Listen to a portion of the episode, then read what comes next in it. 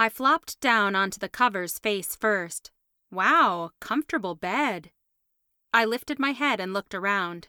In my dinner with Colin fog, I hadn't noticed the room.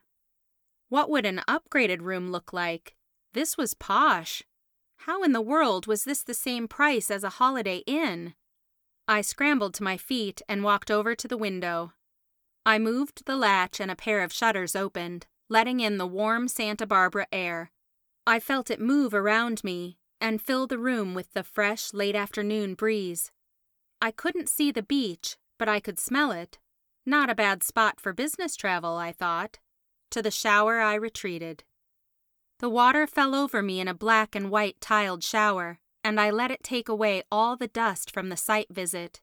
Whitney hated site visits. Said there should never be a professional occasion where one couldn't wear heels. I didn't mind slipping on my sneakers and walking the land, but today was particularly dusty. I used the little bottles of shampoo and conditioner provided, and the mango scent filled my lungs. What was it about this place? Maybe all the good aromas. Afterward, I wrapped myself and my hair in two white towels, returned to the window, and took in the afternoon sun. His sister's graduation. Interesting. I wonder if that was the time he stayed here. It bothered me that I'd spent time with Colin but knew nothing about his family. I don't think I ever asked. True, I was going through the Graham ordeal at the time, but still not good. I pulled the towel out of my hair and let it fall down my back. Now was as good a time as any to look over the plans. I had a better understanding of everything, and that would give me fresh eyes. I went to my bag. Big pause. No plans. I dropped my head back. Colin, he has them. Shoot.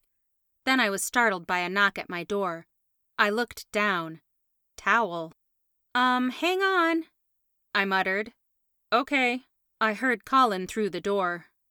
I ran across the room on my tiptoes so I wouldn't sound like I was in a mad dash for something to put on, which I was.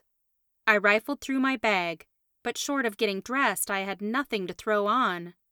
Then I spotted a white robe hanging on the back of the bathroom door.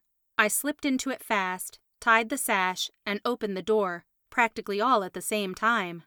Sorry, I was. He didn't say anything. He really didn't say anything.